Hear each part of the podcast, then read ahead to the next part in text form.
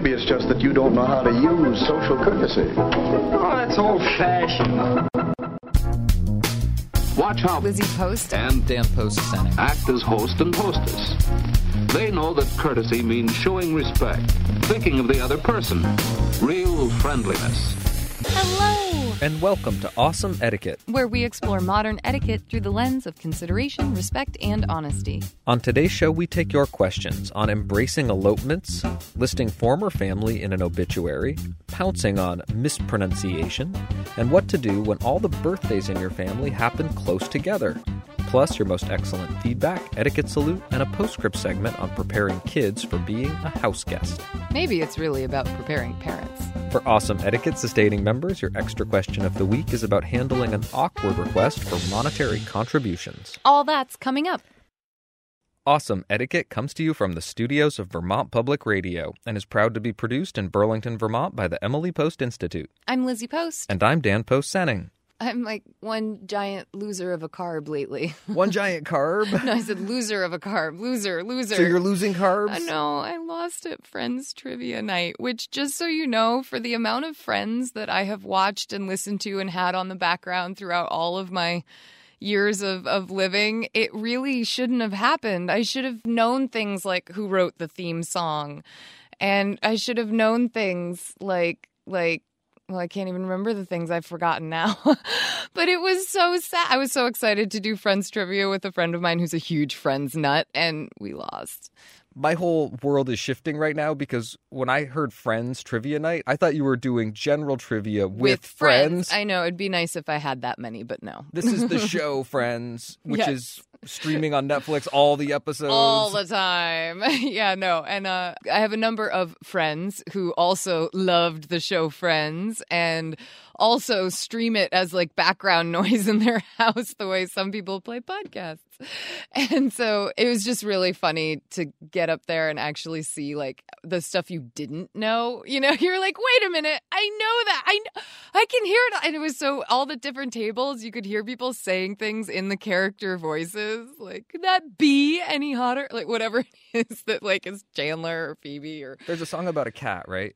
Oh, Smelly Cat, man. Smelly Cat, I don't think was even an answer. That would have been like too easy. So you're talking to somebody who's probably capable of counting the number of full episodes of Friends Just he's seen on one hand. Just go. You cultural abomination, leave. No, I'm just kidding. I know it's a gap. It's a gap in my cultural literacy. But I'm good at trivia. I like trivia. Give me a good game of Trivial Pursuit. I'll play all I know night. Dan's like, we could do history trivia, and everyone else at the party groans. then they're like, Game of Thrones trivia, and people like, you know, break out their swords. that I could do. Okay, so that's next week. So if Monday night next week, you It's and starting? Pooch, oh my gosh, no, not the show, like the trivia night. You should come to a Game of Thrones trivia night. That's next Monday at Reraw, by the way. That would be very cool. I think you and Pooch would do a good job. I can't stay out past eight. My problem is that I can't get the names of everyone in Game of Thrones. So it's like, wait, no, it's just the guy that's kind of good looking. And then, you know, the girl who did this thing that one time. That's my version of talking Game of Thrones with people. My wife turned into a Game of Thrones nerd. I never thought it would happen, but Oh, now see- she can break it down and we we get right into it. I think you guys should come and play and be on a team. It'd be fun. But does it go past eight?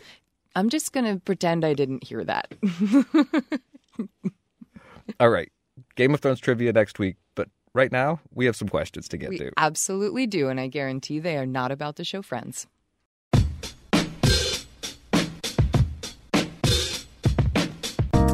Etiquette is here to answer your questions on how to behave. And if you have a question for us, please, please, please email it to awesomeetiquette at emilypost.com. Leave us a voicemail or text message at 802 858 KIND. That's 802 858 5463. Find us on Twitter and Facebook. Just use the hashtag awesome etiquette with your post so that we know you want your question on the show. And sustaining members, come on, guys, send us your questions and put sustaining member in your message. We want to hear from you. Your questions get answered from a smaller pool.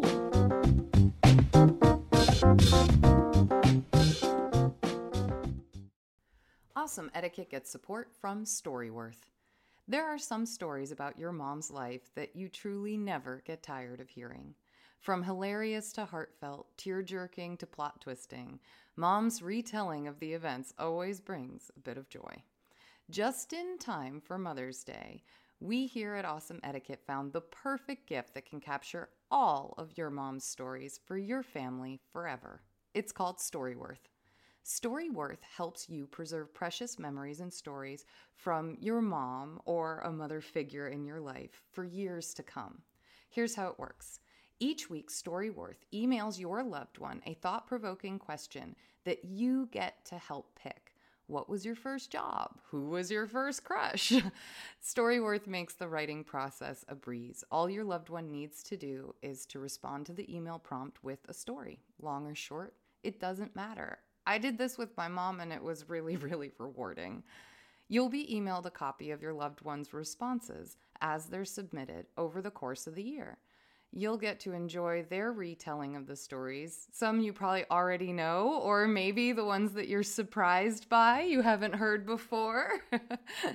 After that year of fun discovery and reminiscing, Storyworth compiles your loved one's stories and photos into a beautiful keepsake hardcover book that you'll be able to share and revisit for generations to come.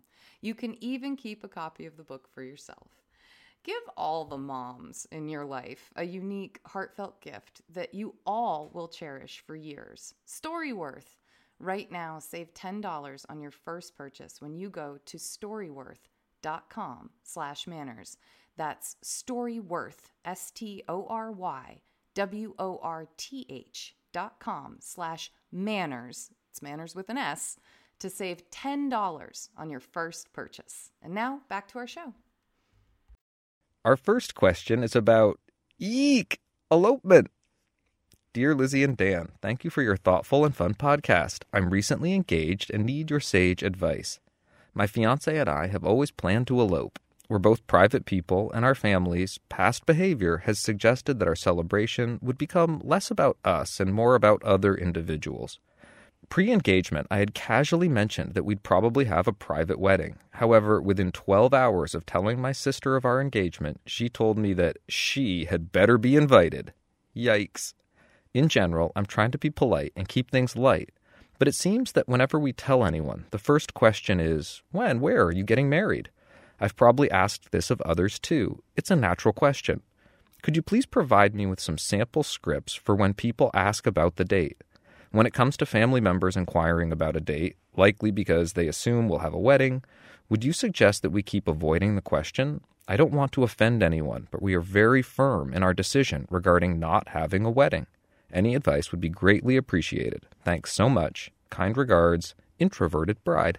Introverted bride, if you and your sweetheart are set for sure, no way changing it, not even a sliver of a doubt, then it's time to share the news. I think that if you like a lot of couples go through this where they fantasize about an elopement. Dan did it at one point, and I almost killed him. Like, like I, just like the okay, sister. we didn't say elopement. We said very small yeah, ceremony. yeah, with just your immediate families, who your cousin who you work with every single day would be excluded from, because you know Dan's wedding is totally about me and me participating in it. Goodness, no, it was it was one of those things where I would have been really sad to not be there to witness it, but if it's your choice, it's your choice. I think it's time for you guys, if if you're really set on this, to stand firm. So when someone says, Oh my gosh, congratulations! I'm so excited. You guys are gonna have the best wedding ever. When and where are you thinking? You can just take a deep breath and say, Oh, thank you. We're really excited about tying the knot. It's always been our dream to elope. So when we're ready, we're going to pick the day and then send out pictures after. But match their level of enthusiasm. Why not, right? Like, don't live in shame over this elopement. Do not let this be other people's problem coming back on you. This is what you want. I say, you know, do what works for you and do it with excitement and enthusiasm and sympathy because people are going to be sad. So you put out all that excitement, and then your sister says, I can't believe you do that. I can't believe you wouldn't let us share the most important moment in your life. You say, I know that's really hard. I know that's going to be really hard. But you know what? We're all going to be together for the rest of our lives. And that's the great part. Right? I mean, do you think? What do you think? I'm loving these sample scripts, and I'm loving the idea of matching the the tone and enthusiasm that someone else is bringing to the conversation. It's so hard to then be a jerk to that person who's like, "I'm so excited about getting eloped." I'm also loving your preparation for the range of emotional reactions that you could get. You might get disappointment, you might get surprise, you might get disappointment disguised as anger or disappointment that's being expressed as anger and being ready to take that in, be present with it and also not escalate your response at that moment emotionally also but to be sympathetic, to be understanding, to absorb it in some way Mm-hmm. so that you can diffuse it. And I think that preparation is going to help with that because that's not an easy job. That's and it, and it, this is a personal choice. You do get to make it, but people are going to have their own emotional reactions and responses to that. So being prepared for that's probably an important part of your strategy. I've got to be honest. I wish more people could embrace elopement as a positive and, and still shareable experience. Your parents didn't exactly elope, but they got married, just the two of them down at the courthouse. You've heard us tell this story before many times. And then they went on their traveling reception where they went and visited people and said hello and did all that. And so there's lots of ways, even with an elopement, to include people and, and share that experience there's no reason why you can't snap a photo. I honestly, one of the sweetest things that I remember is my friend Kate and her now husband Tony. They were thinking about getting married. They were ready to plan a big wedding. That's actually when I met her in life. And the next thing I knew, I got like five months later, six months later, I got a photo of, and this is going to sound a little strange, but makes sense in a minute of it was kind of like of the the lower half of like her thigh and the dress covering it. So i could see i could see dress pattern and a little bit of knee and some car seat. And that was all the photo was. And i was like what is this? And she sent me a text message. It said on our way to say i do. And it was just like oh my gosh i got included in this little secret moment in her life that was so special to me. And I think about it all the time where I'm like, it made me feel a part of something that I, I just never would have been a part of in any other way. So you might consider doing some things like like for your sister who really wants to be there, you might make sure she gets a little photo like that ahead of time or a little heads up about it or Maybe she and your mother get the first two photos that you send to anybody about it. And there are little ways to make things like that special within a family. Get creative with it. Yeah. Make that sharing of the news something special and something unique to your unique experience. And there there are no rules about it. In that rolling reception that my parents had after they got married by a justice of the peace one of the things that they chose to do was to call my father's father my grandfather on the Senning side first. He had had a stroke when my father was young and was in a nursing home and was always the last one to hear news and didn't get to attend a lot of family events like weddings. So they were able to they were able to let him be the first to know. And that was something that was really special for him and was unique to their wedding experience and ended up being a really significant moment in the family See, it can it, it can work. It can be shareable. It can be positive. I've heard of others who aren't as a fan. I a friend of mine that I golf with said that his brother got married and just sent everyone a text message and he really didn't appreciate that. He said, "We are family." Um, so what I might not do is I might not send the text to the closest people, or you know, like we did just suggest sending a text to the sister, but it, it's all in how you do it. It's going to make a really big big difference. And so for that particular friend, he probably would have appreciated a phone call more, maybe even a FaceTime just after the or or other form of video communication um, after the the ceremony or something like that. It might have felt more personal than a text message to the family. if it's something that you're interested in and are willing to do, I don't know exactly how these family relationships are at play here, suggesting a smaller gathering or even just a little personal dinner party with some of the important players where you can celebrate and say those things that people want to say to each other at important moments in life. I think that's a another nice way to meet people halfway and find some common ground that'll let other people share their excitement for you also. And I think much like not wanting all the details of a wedding to have to be a part of your life, remember that this party there are no gifts, you don't have to worry about creating a registry, like there's it's it's different when you're in this stage of we've eloped and then we're having a party afterwards or a small dinner get together afterwards. Introverted bride, earlier I made the mistake of saying, You're getting eloped instead of getting married. Congratulations on your upcoming marriage. We'll elope, honey. But Larry, I wanted a church wedding. And all the parties and showers for me, too, and my folks. That would break Mom's heart. Well, we're the ones that are getting married, not your folks. I don't know, Larry. Our next question is about former family. Hi, I'm writing an obituary for a friend. One of her sons is divorced, but she would still like to include her former daughter in law's name in the obituary, especially since they had two children. How can I do this tactfully? I will say, I feel like we're missing a little bit of information here. I'm not sure if it is the son who has passed away and you're writing, or if the friend has passed, or maybe if the friend's spouse has passed. And so there are a couple different ways that this could be interpreted. Just wanted to clarify that before we get into an answer. While there are a couple ways we could interpret the question, there is some etiquette advice here that I think would apply in either circumstance. I want to start off, though, by just applauding you for helping out. This can be a really tricky time for people, and writing an obituary is such a public expression, and it's an important way to remember someone, to memorialize someone in some ways, and also to share the news of their passing as well as news about their life. In terms of the language that I would use to acknowledge a divorced spouse, I think former wife is the the construction that I would use. What I would be trying to avoid is the term ex-wife. Yes, correct. You could also do first wife or first wife. These are the things that you can say that don't make it sound like quite such a negative. Correct. While still acknowledging the situation. You can also mention a mother of their two children.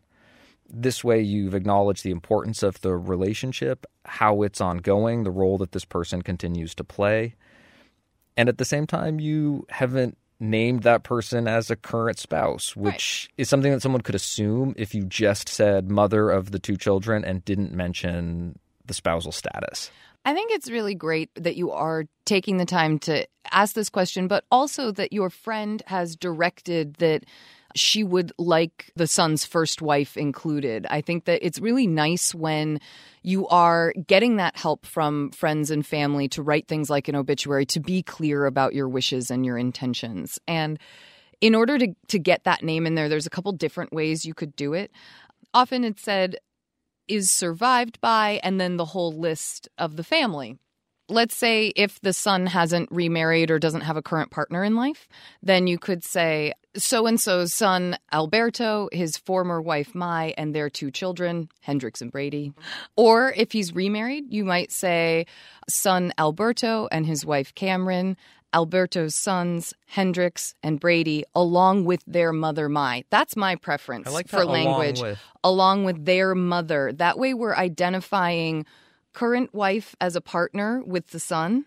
We're identifying the children because this is a list of he leaves behind, or she leaves behind, or they leave behind sometimes the leave behind the language there is changed, but you then have this long list of all the family members. And so, another way you might say it, I, I don't know if you would say this. This one sounds like too much to me.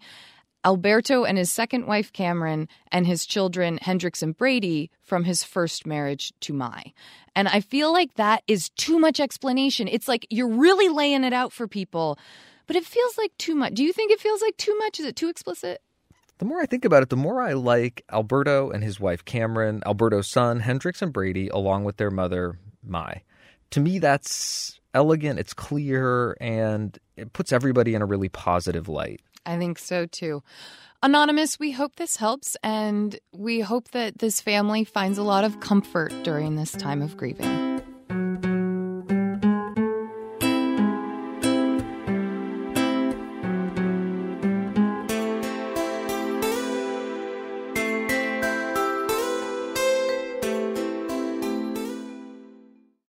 Our next question is titled Pouncing on Mispronouncing.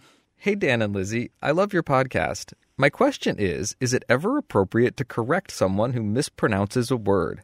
How do you suggest going about this? I've always refrained because I don't want to call the person out, but I would want someone to let me know if I were mispronouncing something. What if it's someone's name? Thanks for your help, Brittany. This is a tough one because you don't really correct others in front of people, and you always sound like a jerk when you correct people's You do run the risk of sounding like, Like, a real no jerk. matter what, it's like such a close relationship that can handle that.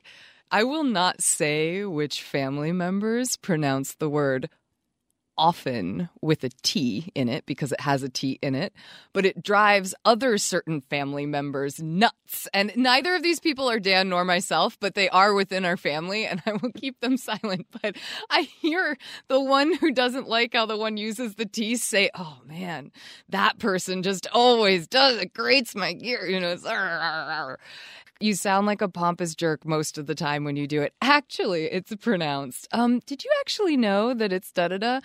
I still maintain that the easiest way to alert people to mispronunciations that they do on a regular basis is to do it as a group discussion about common things that are mispronounced that's like the only way I have ever seen that conversation get picked up by the person it was intended for without sounding yucky from the person who wanted to put it out there.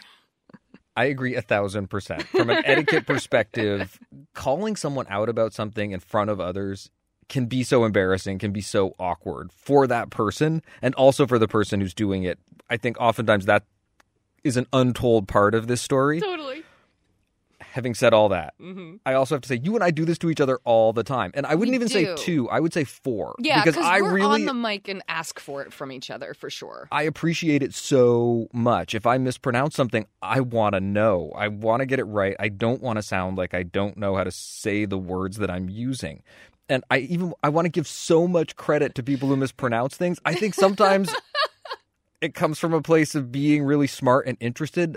I, I think one of the most common examples of it is people who read words a lot but don't hear them said out loud. Like catastrophe. So you read a word and you read a word and you read a word and it, it in your mind goes a certain way and then you hear it pronounced and so often it is names. We're going to get to names in a second. Cacophony, cacophony. That was what I thought it was. Proust, Proust, It's, there's like, I mean, it's there's a lot of them out there. And I like it when people take chances, when people are using words that they understand the meaning of because they've read them, but they Yep. just haven't necessarily been in discussions where those words have been Heard. spoken or heard. Mm-hmm. So I want there to be some room for us to help each other out with this and not feel bad about it if we mispronounce something, if we take that chance. you end up having certain people in your life that you give permission to to correct you on things and that you often then establish dan and i have it with coffee breath and that old closet smell or old drawer smell that clothes can get and and hairs. Like if there's a hair sticking out somewhere that's noticeable man tell me. Like or i tell dan. There are just all these little things that you and i have given each other over the years permission to correct each other on or take notice of and it's really great to establish those relationships with people. It won't always just be your you know your intimate partner. It won't always just be your kid or your best friend. It might be other people in your life. But i say establish those relationships but don't bring that corrective nature elsewhere. It's really hard, especially if you are someone who focuses on language a lot for their work. Dan and I both being writers, that that is a part of what we do, but it can be really automatic and you might find yourself just simply in the moment blurting out an autocorrect to someone. Apologize for having done so. I'm so sorry. I didn't mean to just totally correct your pronunciation or I'm so sorry. I try not to correct people. I'm so sorry. But I think that's better. And I, I get the helpfulness of it. I do. I also think it's just like you're policing the world a little bit when you when you do that. And there's a goodness to it and there's also an awkwardness to it. If you want to do it well, do it in private.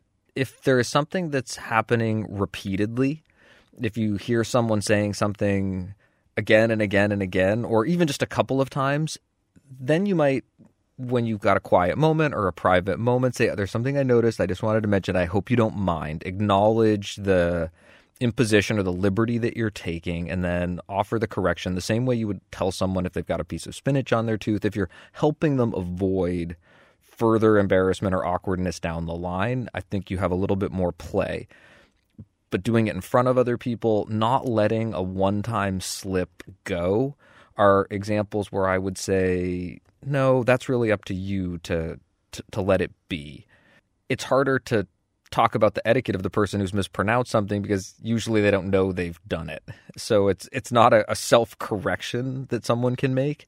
When you're talking about names, I think that you want to err a little more on the side of being sure that someone gets that correction. Names are so important to people. And again, you want to have those etiquette considerations in mind. You don't want to correct in front of others if you can help it.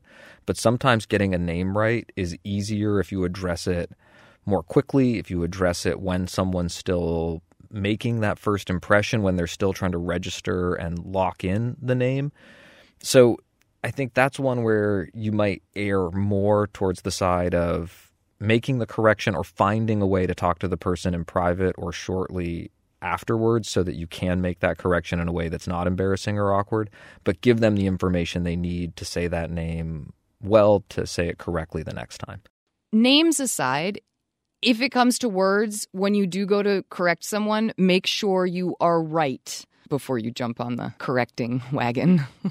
This was a topic in Emily Post's first book of etiquette in 1922, and I'm sure it's something that we are going to continue to both think and talk about. Thank you for the chance, Brittany. Do you think you can be happy about rules now? Sure! As long as we remember that rules are to make things better for everybody. Yeah! Our next question is about having all the birthdays at once. Hello, I have three kids within four years of each other. Their birthdays are all within three weeks of each other.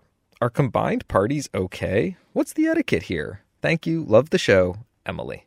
This is a great question. And I could I could imagine from a parental perspective that you're dealing with finances and time and energy and it's just a whole lot of birthday hoopla week after week after week. But I think that even with all of that, the real the crux of etiquette here for me lies with the honorees and whether they wish to have shared birthday parties or not. And you can argue with me all you want about being their parents and making the decisions, but I think that kids' birthdays are special. And I think it's a, a, day that we as a culture have chosen to make special and recognize as special. And therefore, I think they should be separate unless the kids think that a big combined party would be a lot of fun. But you're dealing with, I don't, you know, the ages, they're within four years of each other. So we have, we have somewhat similar friend groups but not all the same friends. They probably have different tastes and styles. And I think that, you know, parents could absolutely make a party that works for all, but I would only do it if all three kids are on board. That's the only way I would go about doing that. If it's about finance, if it's about stress, then you just keep the party simpler for the kids, I think. And I think that's not always what everyone wants to hear. It's not the exciting thing, it's not the thing that makes for like, mind blowing kid memories, but I do think that it makes for a special day celebrating that particular child and allowing their friends and for it to really be about them. But again, if the kids want the three all combined, I say go for it. I like the etiquette perspective where you're thinking about the honoree. Yeah. What's going to make it special for the person who the party's really for? And you've got all those practical concerns, but really letting that that primary focus of making the guest of honor feel honored in this case, the birthday boy or girl, should drive your decision making about the rest of the party to as, as great an extent as humanly possible. And that doesn't mean that it might not be that person's favorite thing to share this day to have a big party with all the brothers and sisters and, and, you might have some different feelings on different sides of the sibling equation and really trying to parse that out is one of the difficult jobs that you as a parent might be facing in this Can't situation. you just picture the youngest being like, Yes. that would be amazing, and the oldest being like, oh my gosh, no. Like- there might be other ways to honor that older sibling. There might be other things that you can do to make that day special. You might still have that combined party, but I, I just love that focus Special little on days, yeah. focusing on each of the birthday boys and girls in a way that really does make them feel honored and recognized and celebrated. As you probably know if you've been listening to this show for the last couple weeks, in the Senning House, we do big combined birthday parties. Yes, definitely. We do cross generation combined birthday parties, grandparents and aunts and uncles and children. It's definitely something we do and we enjoy, but I really do like this idea of letting the person who the party's for be part of that decision making process. Emily, we hope this helps and that everyone has a great time, whatever you decide to do. Happy birthdays! Now, let's think back. What made this party such a good one? What do we want to do next time? Make sure the party is fun for everyone. And when you're invited to a party, practice the skills of a good guest. Be on time, ready for fun. Take part in the party. Help everyone around you to have a good time.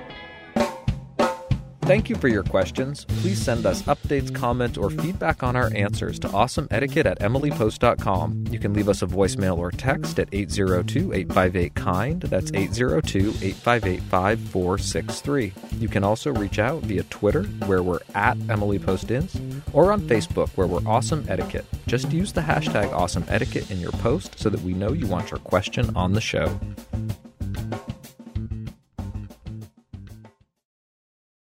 Each week, we like to hear your thoughts about the questions we answer and the topics we cover. And our first piece of feedback comes from Gabby's sister in law. Dear Dan and Lizzie, I laughed while listening in episode 230 to the question and your answer about wearing the same dress in two weddings. Many years ago, when my sister in law and I were in our early 20s, we married in two different ceremonies, which were very close together in time. We both had very small weddings and were each other's maid of honor. She married first, and I wore a very pretty peach colored dress in her wedding. During the planning for my wedding, she asked to wear the same dress in my wedding as it would work best within her budget. I was delighted with her request, and we have family pictures of two different weddings with the same maid of honor dress and many years of laughter and loving retelling of the dress we both wore. I echo Lizzie's sentiment and say go for it. Ask the brides. They both seem like they are already thinking about what would work best for their attendance. You may find you have your own good story retold many times over with the wearing of the one dress. Best regards, Gabby's sister in law. And happy bride. right, right.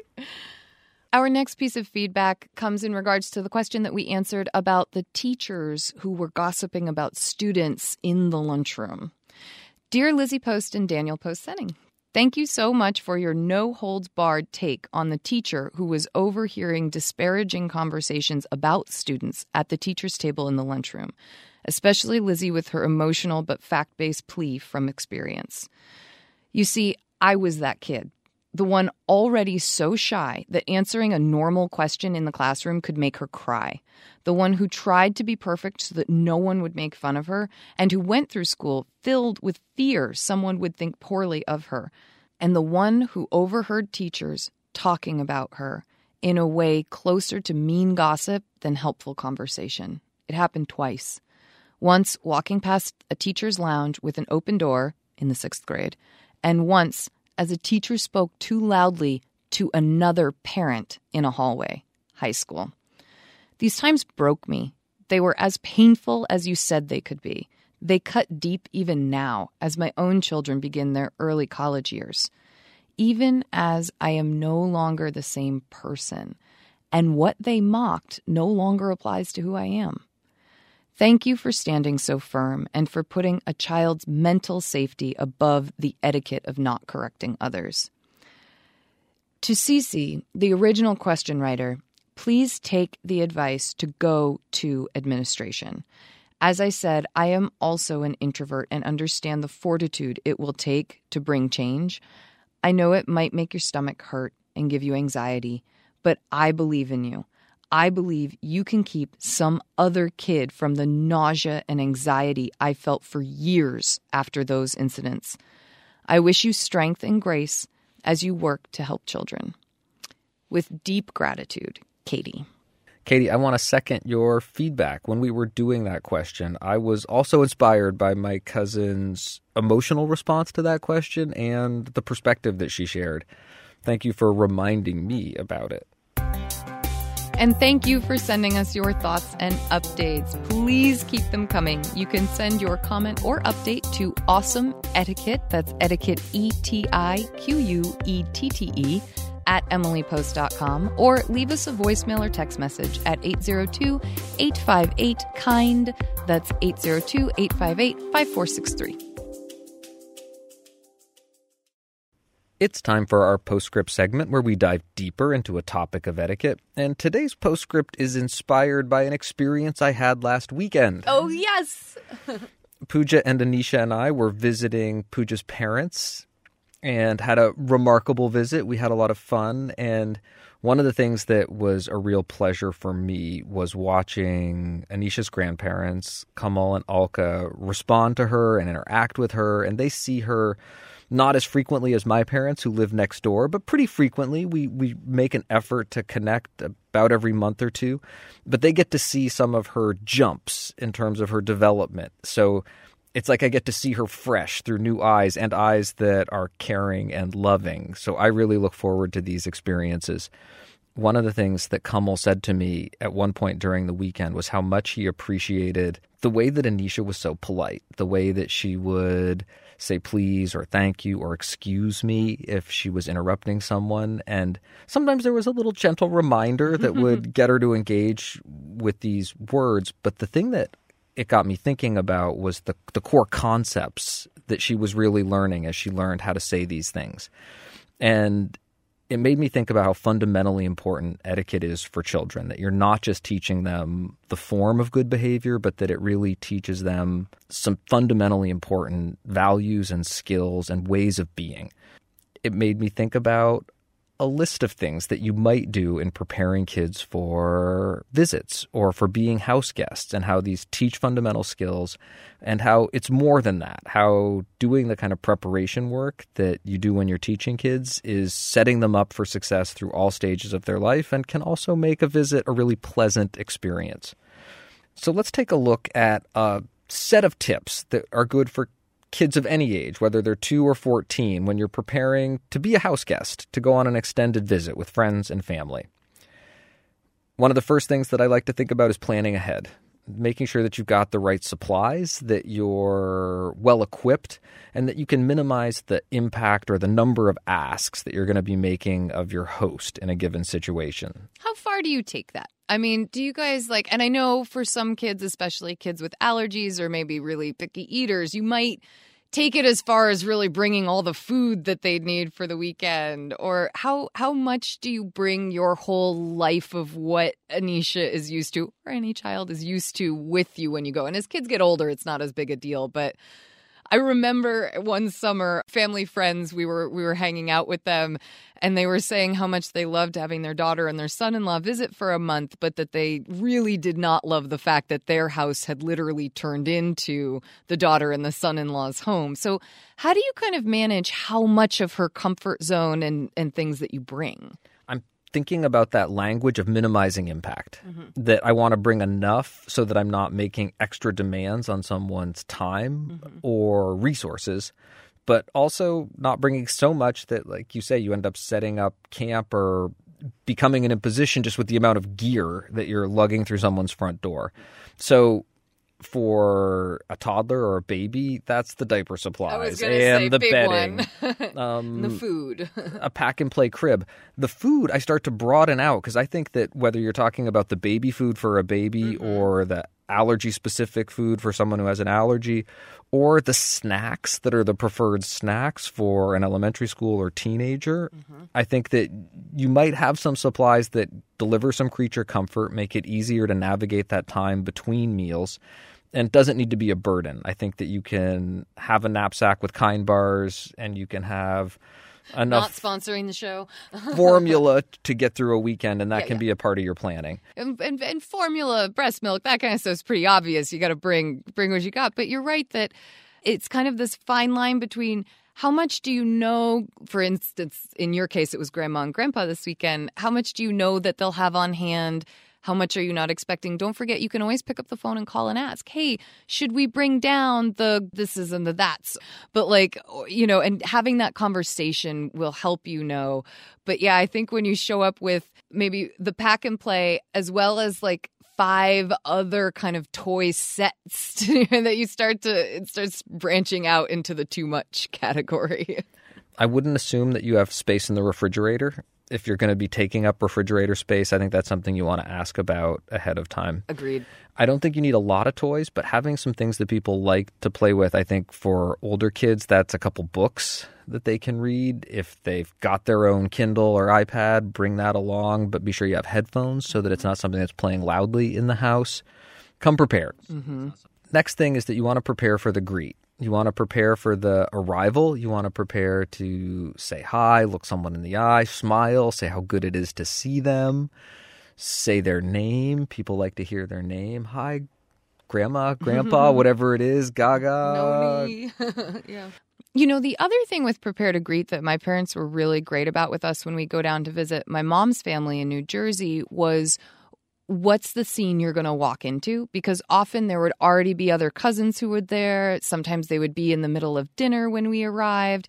And it was really helpful when my parents kind of found out what the, the, the lay of the hour was that we were actually arriving at and then could prepare us like oh well they've just finished dinner so we're going to eat ours quickly and join them for dessert. Or everyone's going to be watching a movie so you guys just go right in and, and you know say hi to grandma but then we'll kind of we'll do bigger hellos in the morning or something something like that. Part of that greet, as you point out, isn't just the the moment of arrival, the hi, it's so good to see you. I've been traveling all day. It's really great to finally be here, whatever it is. Right. But how that moment of introduction turns into time spent together and talking to kids ahead of time about what the expectations are that you actually spend time with the people that you're there to visit mm-hmm. is I think an important discussion to have and whether that's setting boundaries with a teenager about how much time they're going to spend on their phone or whether it's talking to a younger child about how much their grandparents are looking forward to seeing them and how excited we all are to spend some time together and just building up some emotional readiness mm-hmm. to be present with those people who maybe aren't people they're as familiar with, I think is an important part of that preparation and equips them well to, I don't just want to say perform because it's not just a performance, but to perform well in those moments and in those social interactions that are going to follow. Well, and to have the confidence. I mean, kids feel great when they kind of know what to expect and know what's going on. So, you know, you, you try not to promise things that may happen, instead, only promise things that you're definitely going to get to go do. Or, you know, if something is weather contingent, then you want to be explaining that to a five, six, seven, eight year old as opposed to just saying it's definitely going to happen. those activities, those things that you're going to do together are part of that social interaction and how that social interaction develops and unfolds. Hey, we're all going to go to the Lego store or yes, we're going to go do that favorite activity, weather permitting, whatever it is. That can hike up the little Mount Philo. be part of a mental map or roadmap that's going to help kids of any age navigate the entire experience. Another key moment in any visit is going to be the meals, the time that you spend eating together. And maybe that's the the breakfast, the lunch, or the dinner, but talking ahead about what people do, what the expectations are, and being prepared so that you've got the foods that you like. We talked about that already, but also that people are prepared for whatever the social expectations. Maybe dinner at grandparents' house is a more formal affair. Maybe it's a less formal affair. Maybe there's so many people that are going to be there, you're not going to be eating at the table. You're going to be eating in smaller groups, maybe even in the living room with that food on laps. on a plate yeah. on the coffee table or in your lap. Yeah. And it, there doesn't have to be a set rule to how it's done, but making sure that kids have the tools that they need to navigate that experience, whatever it looks like, is an important part of the preparation. I remember really well not always loving the food my grandmother would cook. She sometimes went out of the box into what from what was, you know, quote unquote normal in my kitchen growing up. And I can remember specifically a lasagna that was like a chicken and carrot lasagna that just was way too outer space for me as a like 5 or 7 year old. And it was that moment where I really understood being our grandmother's house that it didn't matter if I liked it or not, that was the food for the night. And so it was a whole different kind of set of expectations. And even little things like we weren't allowed to say, Hey, Granny. We had to say, Hello, Granny. Or we weren't allowed to say, Yeah. We had to say, Yes. And so there was almost this whole other culture that we learned at grandma's house that was really important to obey. And you had to make your bed in the morning and you had to do this. And it was also like a really fun, cool experience to go down there. And we always loved it, but it did come with a different set of rules. And I think knowing your child well is good, but also knowing that your child is capable of adjustment is good too. And I worry about the parents who then get into big fights with grandma about the, the rule and the this and the that. And remember that you're you're trying to have a good time with everybody here. That and it's only a couple days. And like you, your kids, and grandma will all survive it. having that favorite snack in the backpack, having in that case. favorite book in the backpack can really help. Yeah. Figuring out what your expectations are so that you also know it's okay to take a nap time in the afternoon Yep. and that nap time can just be some solo time in a room with a book that is a favorite book or a designated amount of screen time where you can catch up on those Fortnite YouTube videos if that's your thing. totally. nephew's favorite thing to do. Yeah, yeah. You have a good one listed next in your list that I had not thought about when we talked about house guest visits, and that's meltdowns. And it's not even just the possibility, it's when the meltdown comes. Uh, Father who has experienced fatherhood, tell me about this. whether it's excitement that leads to I don't want to go to bed right now or enough of a disruption in usual meals and naps or whether it's a teenager who's just missing their friends and some of the things that they wish they were doing. The meltdown can look like different things. It can come in different forms. This isn't so much an advice for kids as an advice for parents, which is just be prepared have that mental preparation so that it doesn't catch you off guard. Have a couple of tools in your toolbox so that that meltdown that one person is having doesn't become the experience that's the defining experience for everybody. And sometimes it's easier and sometimes it's harder to take that meltdown and put it in a private space or give it the time that it needs to play out or figure out how to address it. Sometimes we're talking apartments, we're talking shared spaces, hotel rooms, condos, where we're pretty much right on top of each other. And that's going to be something everybody's dealing with. But if it doesn't have to be, figuring out a way to minimize the impact on everybody, I think is an important courtesy and something to think about as a guest. And also bear in mind that the people around you love you and support you and probably understand what it's like to deal with a melting down child. And the more that I think that parents can uh, w- without just then ignoring their child's meltdown, the more that they can minimize the pressure that they feel that it's happening, the better. Kids have meltdowns. Like we adults have meltdowns, okay? Like we've had plenty of adult meltdowns at our family gatherings too. So it's one of those things where give the permission for just, okay, this is what we're dealing with now. Finally, I'm thinking about saying goodbye and following up. Okay. And I think parting is so important in the same way that the arrival is important and really sets the tone for a visit. In a lot of ways, the parting will put a bow on things and start to put a box or a package around that experience that is a big part of how it's remembered when you're both driving home, but also when you're thinking back on it days, weeks, months, even years later.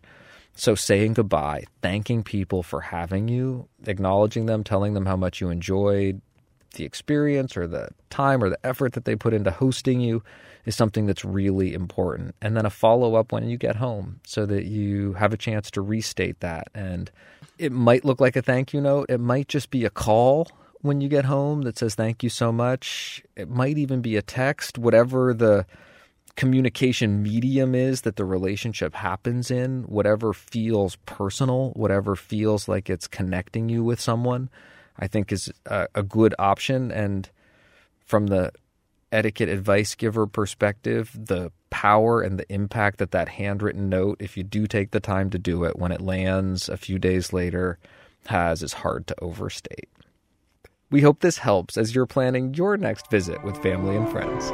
Everywhere you go, your manners are with you, and they leave their mark. They help you feel sure of yourself, too, and they make an impression on people, on everyone you meet. Well, you take it from here. We like to end our show on a high note, so we turn to you to hear about the good etiquette you're seeing and experiencing out in the world, and that can come in so many forms. And today we have a salute to the Disney cruise staff. Hi, this is Megan. I just wanted to leave an etiquette salute. It's way overdue for a Disney cruise that we went on last summer with my son and my husband went with me. And I know that Disney is known for their good service, uh, but I was really blown away. It was our first time, our first experience with Disney. It was so much fun and everyone was so polite on the ship. There was a lifeguard in particular that was really helpful with my three-year-old son. He was afraid to go down one of the water slides and he had made it all the way up to the top of the line and then kind of chickened out. And so in order to get him to go down the slide and stop holding up the line. The lifeguard walked all the way upstairs to the top of the slide and she told him that she was going to leave a little turtle at the end of the slide for him um, if he made it all the way down to the bottom. And so she had this little plastic toy turtle and that's what she did. She put it at the bottom of the slide and um, that gave him enough courage to go down the slide and he ended up loving it and went back up the slide like 20 more times after that. So that was really nice. And we also had a great uh, stateroom host. And I was just really blown away by the courtesy of everyone on that ship. So I wanted to give them a big salute. How incredibly satisfying is it when you go on a vacation, you've put all this money into it, and just everything about the, the people who are making this happen on this ship is is remarkably kind and good and thoughtful and courteous. I can feel myself wanting to salute experiences like this because they do make things more meaningful. And thank you for listening. Thank you to everyone who sent us something. Please connect with us and share the show with your family and coworkers on social media. You know, where you connect with more family and friends and sometimes coworkers. You can send us questions, comments, and salutes by email to awesomeetiquette at emilypost.com. By phone, you can leave us a message or text at 802 858 KIND. That's 802 858 5463. On Twitter, I'm at Daniel underscore post. And I'm at Lizzie A Post. That's Lizzie with an IE. On Facebook, we're Awesome Etiquette and the Emily Post Institute. Please consider becoming a sustaining member. You can find out more about this by visiting awesomeetiquette.emilypost.com. You can subscribe to an ads version of our show on iTunes or your favorite podcast app. And please consider leaving us a review. It helps with our show ranking. Our show is edited by Chris Albertine and is assistant produced by Bridget Dowd. Thanks, Chris, and Bridget.